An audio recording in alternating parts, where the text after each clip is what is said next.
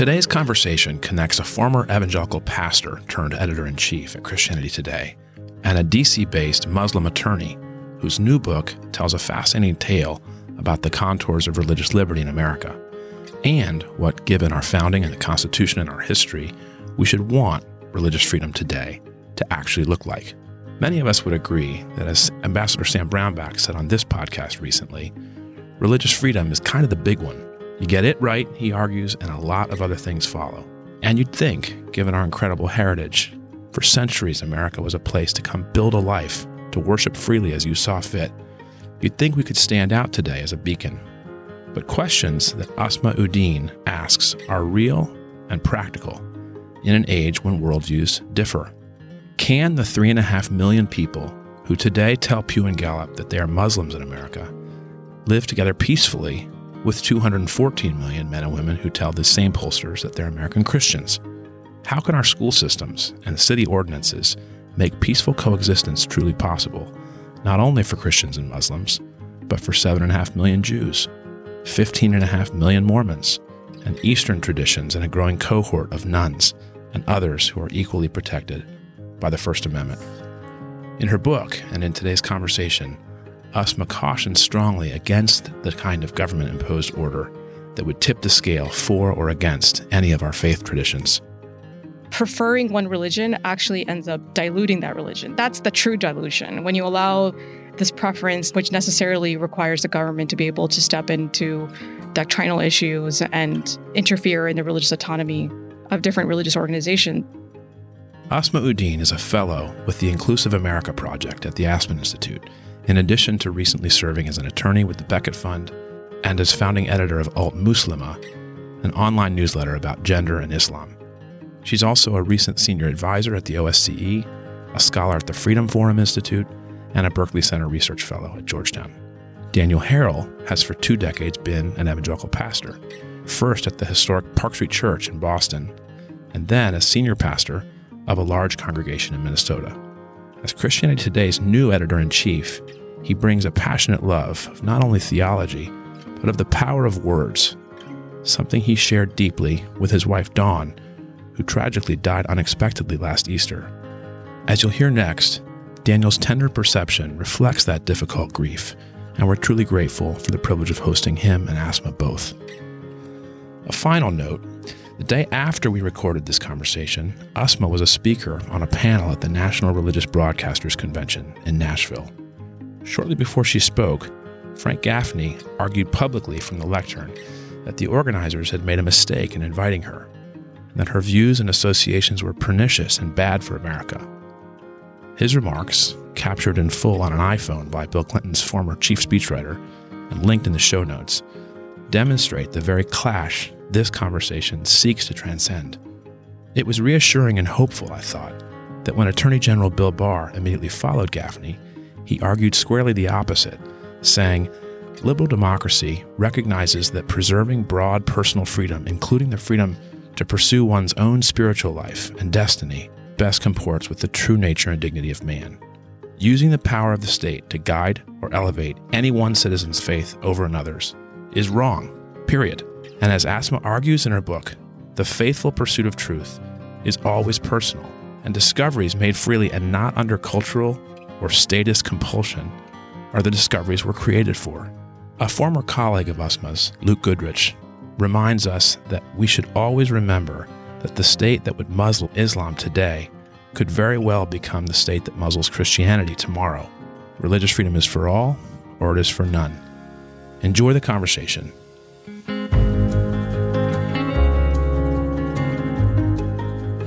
Asma, I really enjoyed uh, your book. Thank you so much for writing it. I, I highlighted several passages, and what I'm looking at here is, is where you wrote religious freedom for all is not about advocating a free for all, that there are limits to religious freedom. The law starts by drawing a distinction between beliefs and actions. Americans can hold any belief they wish, but when they express beliefs through actions, the government can restrict those actions.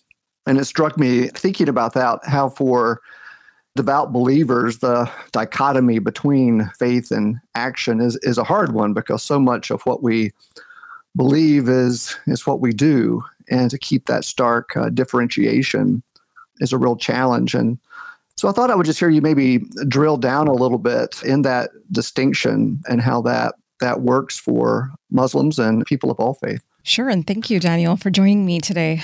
I agree that it's hard sometimes to create that distinction from, from religious perspective between what we believe, right, our, our fundamental idea of truth and the way that translates into our behavior or actions.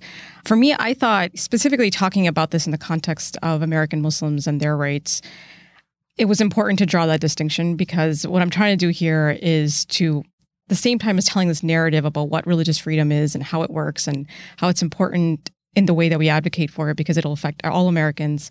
Wanted to also point out to the underlying fears, right? Address the fears when it comes specifically to Muslims. And one big fear is they're just, especially with so much misinformation, so much crazy stuff going on in our geopolitics, the fact that most Americans don't know a Muslim personally, lots of stuff that they're fed essentially, either by the news or by what I talk about in the book as a fear industry about Islam, really makes them scared. And huge part of that resistance to Muslims having religious freedom is that, well, if we give these guys freedom, they're going to use it to take over the US and subvert US constitutional values and implement all of their wide ranging, scary, or odd beliefs beliefs. And so I wanted to upfront just make that distinction that look, extending religious freedom doesn't mean that the all these horrible things that you're envisioning are actually going to come to fruition. There is still this moderating force. that the law steps in and regulates. Quite apart from whether or not those things that you think are are Islamic are actually Islamic, is the question of well, the law has a way to figure that out. The belief versus believers distinction I thought was really important in getting to the underlying fear. I completely agree with you that it's core to who we are as religious believers to have a, a struggle in differentiating those two things. And I think that is like the big religious freedom question today, right? How do we coexist with people who are different from us and who expect us to not live out our beliefs and, and force us into a place where we're not authentic to who we are?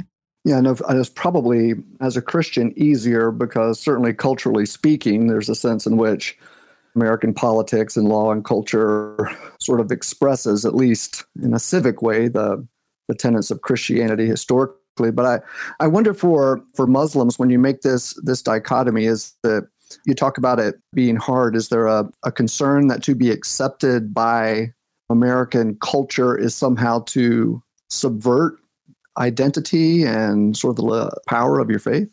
Well, I think there's two pieces of that, right? Like one is what is American identity? I think that's like the big question right now. And I think that lots of different people, including traditional religious believers of, of an array of faiths, are are struggling with that because there's a particular conception of what America is that other people don't agree with, and but they feel that they're being coerced to accept.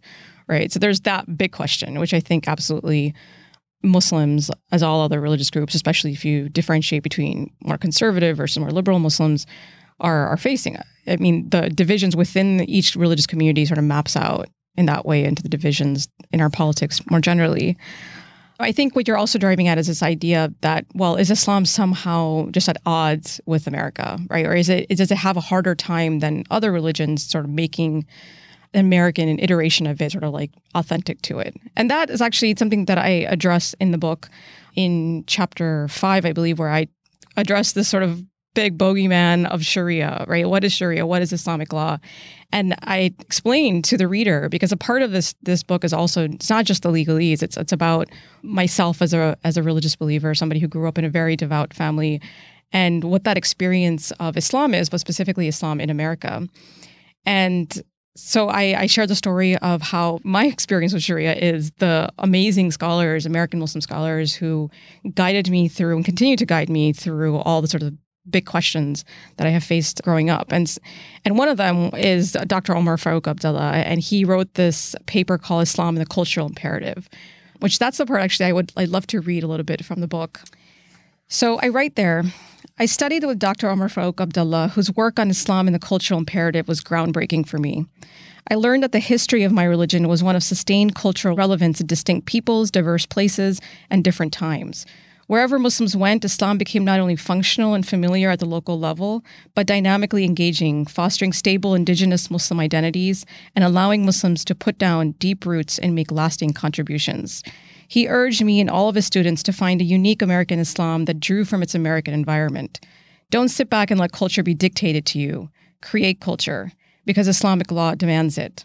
One of the five universal maxims of Sharia is cultural usage shall have the weight of law. That is, Muslims cannot reject sound custom and usage.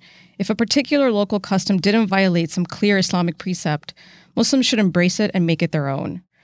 Another well known principle of Islamic jurisprudence emphasizes that cultural usage is second nature. In other words, it is as difficult for people to go against their established customs as it is for them to defy their instinctive natures. So, Dr. Abdullah said Islamic law or Sharia requires that Muslims, wherever they live, accommodate local norms whenever possible. Islam isn't about contesting your local culture, it's about becoming part of it and in the process elevating it through your faith inspired contributions. The Islamic legal tradition must not be seen as a program of detailed prohibitions and inhibitions. It has to be made relevant to the day to day imperatives of our lives with an eye to fostering positive identity and dynamic integration into American society. We cannot remain true to the sacred law if we are unable to see the forest for the trees. And so I think that for me is the way that as an American Muslim, I see the relationship between my faith and my country. It's just not only are they not at odds, but Islam, by its very nature, by the very nature of Islamic jurisprudence, is supposed to sort of meld into and adopt various aspects of its environment, whatever cultural context it might find itself in.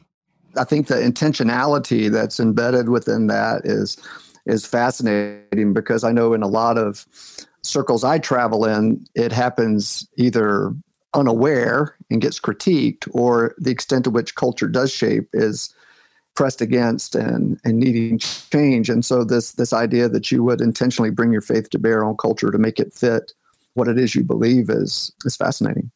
Yes, yes. And I was going to add, Daniel, it's interesting to consider the eloquence of what you just laid out and described against the backdrop of American religious liberty law that is so ennobling and that is motivating for many to pick up the flag and be a part of religious freedom cases and and making room for the other and finding ways to the famous line from Washington was that may the children of the stock of Abraham who dwell in this land continue to merit and enjoy the goodwill of the other inhabitants while everyone shall sit in safety under his own vine and fig tree and there shall be none to make him afraid. I mean, who doesn't want to be a part of that when you're a, a, an undergraduate uh, thinking about law school? And as you say in the in the book, in 2000 there was this unanimous passage of the Religious Land Use and Institutionalized Persons Act. Earlier than that, seven years prior, the RFRA passed overwhelmingly, allowing for religious freedom and accommodation, and yet. Perhaps post 9 11, something is quite different now and has felt different for couple of decades. And you described something in the book about Murfreesboro, Tennessee. Can you tell us about that? Where's the title for the book come from and what's the problem? Sure. So the title again is When Islam is Not a Religion. And there are lots of different angles that I take on that. You know, later on in the book, I look at sort of a more subtle version of that, where it's this conception of Islam as something that's not a religious identity, but more like a secular political identity. But the bulk of the book looks at this claim that Islam is not a religion. It was an argument that was made in this Murfreesboro case, where the Muslims of Murfreesboro set out to build a mosque, a larger Islamic center with sports facilities, et cetera. And the county approved it just the same way that approves the construction plans for any other house of worship, right? There's special protections under the Religious Land Use Act and under more local laws. And so the claim in this case was that, well, the Muslims should not have been able to have the benefit of these laws because those laws are for religions and Islam is not a religion. It is instead a dangerous political ideology that is hell bent on taking over the United States. Again, the idea being if you give them freedom, that is ultimately problematic for American national security. And so, therefore, they don't get any of these protections. That's the center of the book. The idea I, st- I open with a story of the Murfreesboro case. And I also share how in 2010, when I was at the Becket Fund and working on this case, I thought it was just sort of like this fringe argument that crazy people just, it'll come up once and it'll be done. But it really led me to write the book in 2018 was the fact that it hadn't gone away, that many of the people who are, are, responsible for generating these talking points actually have now sort of moved from the fringe to the center of power, including advising our current president. Right. So you say in a New York Times op ed elsewhere something about 44% of Americans still think there's a natural conflict between Islam and democracy. That since 2010, well over 217 cases either ban or curtail, want to ban or curtail practice of Islamic law. 43 states have had. In other words, that the pushback against full Muslim participation in our democracy is broad and widespread. What does that look like at the legal level where you where you inhabit? Sure. So the other part of this, the other sort of inspiration behind the book was the fact that so much of what's written about this, this idea of Islamophobia, and I know that's like a very slightly politicized term, but let's call it anti-Muslim sentiment it tends to sort of focus on what politicians are saying, what media personalities are saying, to the extent that it includes conversation about legal rights. It tends to focus on national security or maybe immigration. But what's really sort of was interesting and also deeply troubling for me was the fact that these issues that a religious community is facing, that religious believers are facing, has never been talked about comprehensively as a religious liberty issue. And again, that's what the book is kind of getting at, like all the different reasons for that, but also just sort of like just a big gap in the way that religious freedom is conceived of and, and connected to certain religious claims, but not other ones. And I was like, well, wait a second. These are all very serious religious freedom concerns and it needs to be talked about in that frame so that the same people who champion religious freedom can perhaps then see that this is a problem that they need to be concerned about as well. And so some of those things, Josh, as you as you mentioned, these so-called anti-Sharia bills that have been either proposed or enacted in 43 US states to date, 217 such bills have been proposed. And when you say that it's trying to resist the, the use of Islamic law that might scare some listeners before they understand that this is what it's really kind of dealing with is the ability for Muslims who want to arbitrate some of their personal matters according to Islamic tradition should be allowed to take that to an arbitrator who is well versed in that tradition. Only when that decision is taken to a secular civil court who checks for various things, including whether or not it comports with American public policy and American law. Only then is it enforced. So there's like this big bogeyman of Sharia again, right? We have these march against Sharia that are happening like in that have happened in numerous states. And a lot of it is just a very concerted strategic fear mongering that this very well funded $1.5 billion to date fear industry of organizations and individuals whose job it is day in and day out to cultivate this fear about Muslims. They've created this bogeyman, and a lot of Americans have have sort of absorbed it without realizing just how strategic and pernicious that effort is. Yeah, I was thinking uh, about. I think there was one place, Asma, that you wrote about uh, Pat Buchanan. I think who talked about the commonalities that Muslims and and Christians shared in uh, one particular time in American political history, and I was wondering as as you look at the landscape today and where the stereotypes and the mischaracterizations abound, what in your mind are some of the the common points that that Christians and Muslims share that need to be emphasized for the sake of better understanding and commonality on these issues? Well, I mean, there's two pieces of that. One is the fact that the book, in some sense, addresses that, but in another sense, tries to keep the focus, the reader's focus, on the fact that religious freedom doesn't really require doctrinal agreements. That, that, the beauty of it, I mean, go, having been trained at the Becket Fund, where our founder Seamus Hasson wrote a book called "The Right to Be Wrong," right? He describes religious freedom as the right, the human right to be wrong. And the idea is that you don't have to agree with each other. In fact, the reality is you don't even have to like each other, but you can still protect each other's rights. And I think that is really sort of a different radical way to think about the Muslim Christian polarization today. Because if you could just focus it on the question of rights and how everybody needs to work together to protect that right in its most sort of robust and vibrant form, that I think it sort of helps to center the conversation and make it so that everybody understands what's at stake. But separate from that, I mean, look, I, as a Muslim, like what we're always taught is that a weird continuation of the message that started with the Old Testament and then was added to with the New Testament. And then the Quran is like the final sort of completion of that message. And so my entire idea of my religion is one that's inherently linked to Judaism and Christianity. And so it's it's actually just intellectually difficult for me to understand why people see us, why Christians would not see us as similar or as fundamentally related given our common origins. And in the book, I, I get to that, and I, I, don't get to it in a way that where I'm trying to get into like religious studies. I really needed to stay focused on my theme, and also I'm, I'm very much a proponent of staying in my lane. And so I'm like, religious freedom is what I do, but at the same time, I, I do share my personal story, and in that personal story, I share the story of my son, right? His name is Isa, which is Arabic for Jesus. And I also share how he loves reading these prophetic stories of the Quran. Somebody who was reviewing manuscript was like, you should add that these are Quranic stories because people are going to think that they're biblical because it's a story of Jonah and Joseph and Moses. And so it's those are the, the stories that we share, right?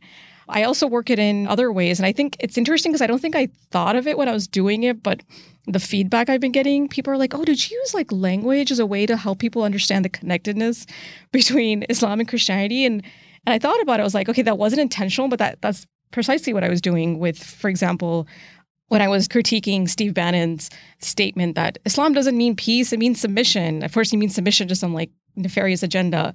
And I'm like, well, it all comes back to triliteral root, right? Which are the same SLM is a triliteral root in Arabic for a whole host of words, including the word peace, which is salam, or submission, which is Islam. But when you understand that they're all sort of cluster of concepts, it's a peaceful submission, a peaceful submission to the divine. In fact, some scholars think that SLM is also the triliteral root for Solomon, as a prophet Solomon. And what made him the greatest king? That I mean, the Quran celebrates him as the greatest king to have ever lived because he ruled through a div- sort of submission to the divine. And so I do it there. And I'm like, well, guess what? That's a figure that we share with you guys, Christians. That I do it with the my story of how I was praying by the banks of the Potomac River on the 4th of July. Again, I totally just loved how it all came together without my thinking about it. But like the very sort of form of the Muslim prayer, it mimics the formation of the letters ADM in Arabic, which is the triliteral root for Adam. And Adam, we believe, was created from dirt. And so there's this whole symbolic element that you're praying, but you're also putting your forehead on the ground, which reminds you that not only of your origins, right? Adam as our father of humankind, but also where you're going to end up after death, right? In the ground. And so it's like that thing that you think, that bowing and prostrating that looks really scary and foreign to you guys. Well, guess what? Not only is it not scary, but we're literally mimicking the letters of the same father of mankind that you believe is the father of mankind. I was going to add that this being uh, Ash Wednesday and the fact that for Christians, we don't bow our heads down, but still get dirt on our foreheads to remind us that we're dust and to dust we shall return. So I, I love that story. I, you know, I was remembering back to a class I took way back in my college days on Christianity and Islam and Judaism, where we would study the, the texts and you bump up against all of that that commonality and and are fascinated by the fact that wow there is so much from the the narratives of our our faith traditions that that weave together to recognize that in a very a very real way our beliefs even though they diverge in uh, significant ways at the same time have so many commonalities I'm thinking about here in Minneapolis, and the Muslims I know, for the most part, tend to be Somalis. We have a very large Somali community here. Of course, our our Congressperson, Representative Omar, as well. And I was I was just wondering if you could, because one of the things I think makes it perhaps difficult in some communities is is not just the religious differences, but so often cultural differences too. And if you just talk a little bit about that as far as getting to know and understand one another better. Yeah, I mean, I think that that's the complexity of it, right? Like just the different cultures. I mean, that's like a big sort of talking point post 9 11 that a lot of American Muslims have used that, like, okay, that thing that you fear is more a cultural practice as opposed to a religious practice. Of course, like even that those that sort of division, like even the type of division that my book tries to tackle, this idea that somehow you can separate political theology from from a religious uh, something that you might think is religious. I mean, that's also kind of like a false conception. I mean, all these things sort of overlap. But of course, with culture, the fact that it's not sort of rising for something that's in Islam, right? And the fact that you can look across cultures and see such different traditions, it's it's important to create that separation where needed. I think you're also touching upon the question of like race. I mean, a, a lot of time people think of Muslims in a very specific way, right? I mean, this is like a religion of 1.8 billion people from across the world that covers pretty much every race. I mean, there's Bosnians who are Caucasian. There's plenty of Syrian Caucasians, there's Europeans and American converts who are Caucasian and and Muslim, and, and yet the idea, and we wouldn't even think about Muslims in terms of Southeast Asians, right? Indonesia is 99% Muslim, and yet when we think of when we, we see somebody who's from Indonesia, our first thought is not going to be that this person's Muslim. There's just a certain idea of what a Muslim looks like, and it's going to be often a brown skinned person, unless they're wearing something that sets them apart through their religious garb. And so I think a lot of it is also just tied up into like that sort of racial component and the assumptions and prejudices that we have tied to a particular race and how that ends up impacting our impression of Muslims as well. Yeah, I see that, you know, my own communities, but but just how those two uh, issues are intractably entwined. But I love the way that you you know observe and and remind us of the way in which uh, Islam crosses so many cultures, just like Christianity does. I was intrigued, Asma, by what you described of sort of the range of those 1.8 billion Muslims around the world. I think you said at one point that maybe 40% are from countries that are hyper secular, kind of like France. 14% are religiously free, and only the balance, 46% or so, substantially tie religion to government. Maybe the numbers are a little bit off, but but I would be curious to ask as you think about the religious liberty conversation for, for Muslims in America is different than the religious liberty conversation for for Islam around the world, for Muslims around the world. What are some of those differences that should affect the framing of what we are pursuing for Muslim religious freedom in America or for religious freedom in America in general, given our advances vis a vis the realities of, of the snapshot of religious freedom elsewhere? Sure. So, those numbers that you cited are from Dan Philpott's work. He also recently came out with a book called uh, Religious Freedom in Islam. And what he's so he's talking about the range of Muslim countries, right? The 37 Muslim majority states and what he's pointing out is that there's no inherent link, right? A lot of this, again, fear about Muslims and giving Muslims freedom. I often see this as comments on various op eds that I write.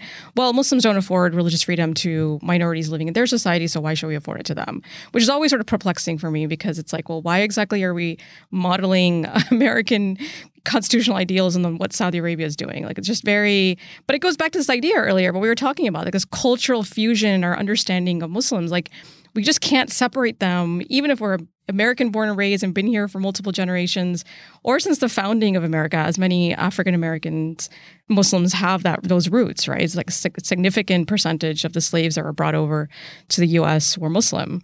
And so Islam in that way is quite indigenous to this country. And yet many people just they cannot think of Muslims without thinking about something that's foreign and always sort of associating American Muslims with what's going on abroad, which is why it was so important for me to put the American flag on my front cover, right? Like it was just like, look, this conversation is going to be about America and about American Muslims, none of whom have any control over what any of these governments outside this country are doing. Again, it goes back to the sort of fundamental, sort of assumed connection between all Muslims here and around the world, and that and Islam and lack of freedom. That's like the other big theme.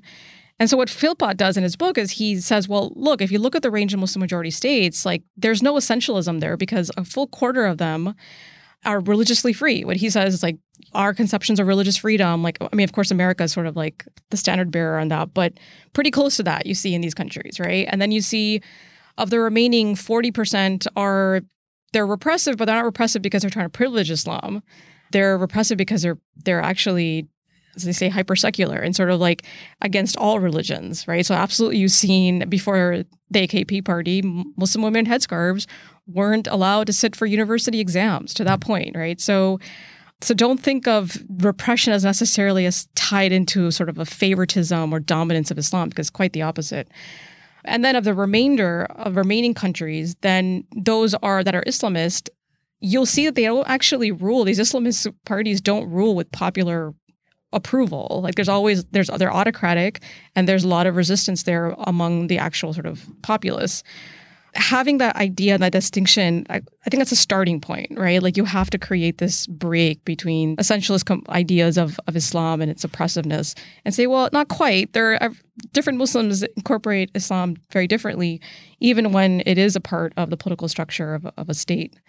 Beyond that, I mean, concurrent to all my work uh, over the past decade on religious liberty, it's not all I mean, I actually started off almost entirely focused on the international realm. I worked on a case to help repeal the, the Blasphemy Act in Indonesia, train lawyers in the Middle East and North Africa region in order to bring their own religious freedom challenges, have heavily researched the blasphemy laws in Pakistan.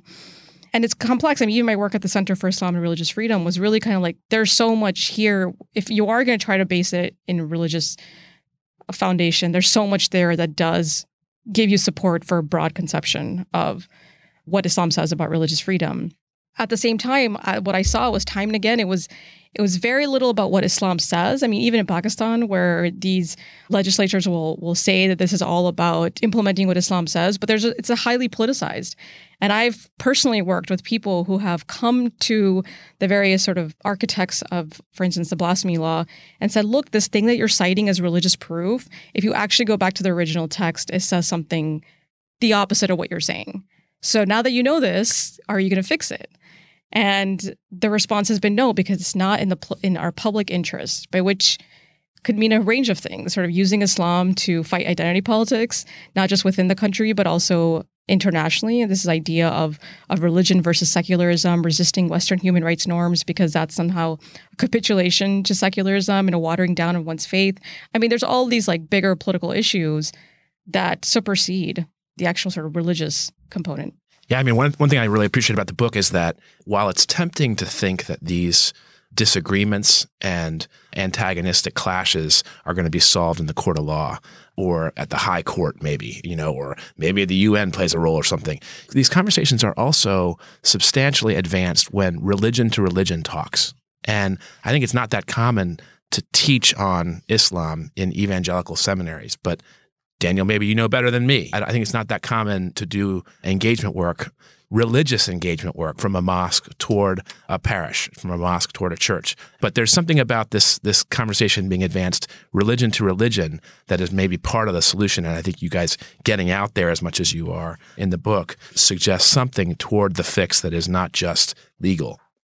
I was struck, Asma, how you were in describing your work, how so many of the of that narrative that you describe within your own community could be described in Christian communities too, capitulating to culture and religion being used for political agendas. And I, I wondered as as you speak to audiences where clearly there would be Christians in the audience, what kind of reception you receive. I know you write about one kind of quiet response you you got where you spoke, but are you finding that you're getting a listening ear from from Christians as you're sharing these things? I am finding that. Of course, it's it's the spaces where interesting thing that I've been thinking about is the idea of allyship. And lots of people in the Muslim community talk about it, but the allies are always people who are progressive, right? Like who are these other minority, marginalized minorities who are fighting for their rights and how can we ally together to fight for all of our rights? What I'm interested in exploring is what does authentic true allyship look like among conservatives? And to date, I mean, this book coming out in July, the types of examples of that that I have experienced have just been amazing. Like people who I trust, right? Because there's a question also of like, well, when you're invited into conservative spaces, are you just sort of being tokenized? Are you just there to help promote their agenda? Or are you there to be your full authentic self? And for me, it's always, it's so far to date, it has been that I'm invited into these spaces on the basis of trusted relationships. And I know on the basis of that relationship that I'm not going to essentially be used. And when I go there, it's been my practice always throughout my work in religious freedom that when I when I enter spaces where I see an opportunity to speak about coherence and integrity in our defense of religious freedom, I very proudly and outwardly sort of proclaim myself an American Muslim and say, look, I'm here. I'm here to support your religious freedom, but I fully expect that you will protect the religious freedom of my community. And that's just that's been an essential component. And so far I've seen that it, that it works. I mean, sometimes there, yeah, there is a story of my of how I went to the religious freedom rally in downtown Chicago, and I said that, and it was just like total silence. All the the cheering and the sign waving and everything came to a halt.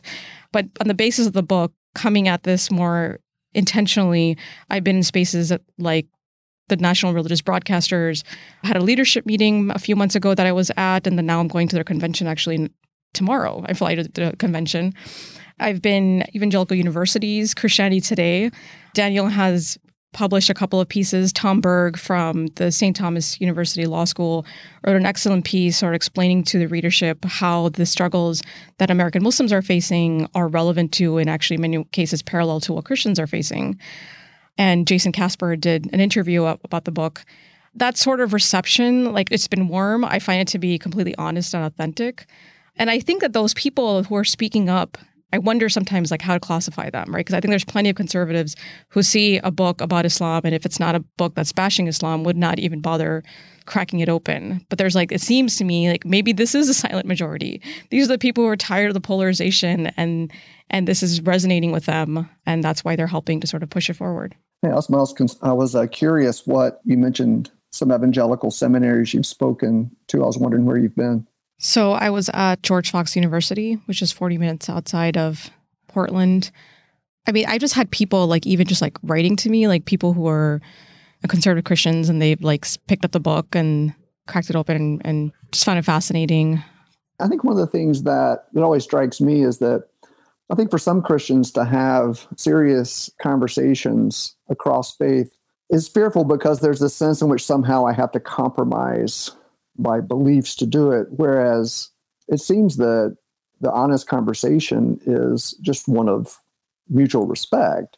And the fact that we can what we share is a a seriousness about what we believe and how it shapes life and our outlook on things that uh, you know learn from another perspective does more to enhance our own than not. But but that's hard. I think that's hard. And I was thinking about the the challenges that that Christians have speaking to Muslims has a lot to do with just a fearfulness that the engagement somehow is a, a compromise of of our own faith somehow. And I, I wondered if you would talk about how speaking sort of strength to strength and devotion to devotion can actually enhance our faiths and you know move this conversation forward. Yeah, I mean, I think that right now, for all the faults, problems, and concerns that we have about the state of polarization today, I think that it offers a unique opportunity for people who are devout in their respective religions to understand the unique role that religion has to help us rise above the fray. To say that, look, as religious believers, we have an understanding about human fallibility, about a truth that's outside these political conversations. And we should be able to work together to create a model, not just for how together go above these politics, but also serve as a model for other people. And so I think that sometimes when you're kind of pushed into a space where now it's really just about religion versus secularism, right? Or traditional religion versus non traditional religion, or traditional religion versus everyone else, I think that can help people see commonalities and common ground. Whereas in other situations, they might not be able to, right? They might be more comfortable staying in their respective silos. I also again think that I mean for me I really think that religious freedom not just as like a legal concept but the philosophy of religious freedom, right? The the rootedness of it in human dignity and the ability of it to just sort of help people of different beliefs understand and be willing to speak to each other because they have a, this concurrence of interest, right? Or what Derek Bell calls a convergence of interest. And, and just in that, that place of self interest also helps people navigate these differences. And this idea of like diluting one's faith or feeling that we're somehow compromising our Christianity or the place of Christianity in in the country. I mean, again, if you go to the ideas behind even the Establishment Clause of the United States and what the founders were thinking when they chose to to disestablish churches, it was like, look, this preferring one religion actually ends up diluting that religion. That's the true dilution. When you allow this preference, which necessarily requires the government to be able to step into doctrinal issues and interfere in the religious autonomy of different religious organizations. And so when you kind of think of religious freedom as like these two pieces of it, where it's like the free exercise and this lack of establishment of Christianity as a national religion, it's like, well, that's actually better for us. So if we allow for this playing out and this robust vision of religious freedom, ultimately, not only is that better for our own religion, but it's just better for religion generally. Maybe building on Daniel's question, I know you talked in the book about how there are still huge swaths of Americans who have never met a Muslim as a common pattern. You also talk about this notion of, of movement from a moral majority to a persecuted minority being a norm or a pattern that is at play, especially amongst evangelical Christians and others who have previously been hegemonically privileged and, and, and majority. What's your best piece of practical advice for those who are working at this from a position of authentic religious faith, crossing over, not retreating to tribe and deepening and thickening in their own tradition, but but getting out there and meeting a person of different faith and having an encounter that is uplifting for the country? I like the way you phrase that because I, as an American Muslim, like I think that as a minority, especially belonging to a quite despised minority, my approach has always been use logic. Use like this language of religious freedom because you have to be able to connect to to people's self-interest first and foremost. That's the only way to get through. But it's it's interesting for me to think about the other way around right? So when you are part of a of a majority or, or a group i mean of course there's like this whole question of whether or not white protestants are still they're not still a majority but they're still very much dominant as compared to other religious groups. But that approach is different because you're just in a, a different position of power and privilege. And it seems your approach there is compassion. It's really been this efforts that we do see many Christians and even Jewish Americans engaging in, which is like open our homes, have a space for conversation and actual personal bonding. And so I think that's an important part of it, like how the strategies change depending on which group you belong to. I think another part of this is one thing that I'm actually exploring, sort of like my next, my or my current research, I should say, after this book is something that I touch on in chapter eight, and that I'm really hoping to flesh out more. Is this this conflation that I see happening on the part of many conservatives where they think of Muslims as allied with or almost just the same as the secular left or liberalizing forces that they see as threatening to conservative Christianity. I see a lot of that in the rhetoric and the positioning of, of Muslims, the way that there's like a resistance to even sort of acknowledging that Islamophobia is is a real and problematic thing. Well, Islamophobia is just a tool by the left to sort of silence dissent, or they're using Islamophobia just as a, a way to beat up on conservatives. And so, because of that framing, it's just like, well, we're not even going to take these issues seriously because this somehow weakens our position vis-a-vis the left that to me is like I see that exacerbating. It seems to me as you said, the moral majority becomes or sees itself as a persecuted minority because that sense of persecution, obviously, who is the persecutor? It's it's the left.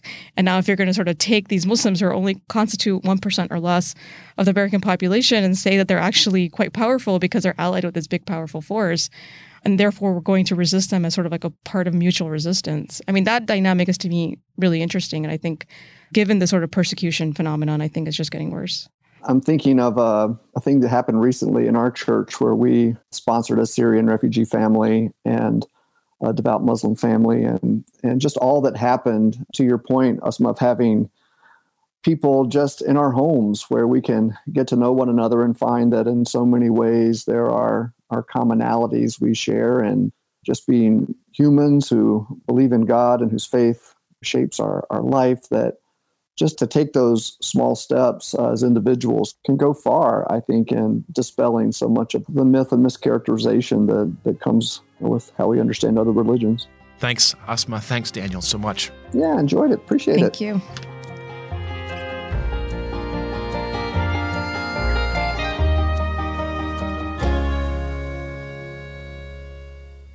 Faith Angle connects leading journalists with the enduring questions raised by religion. Thanks for listening.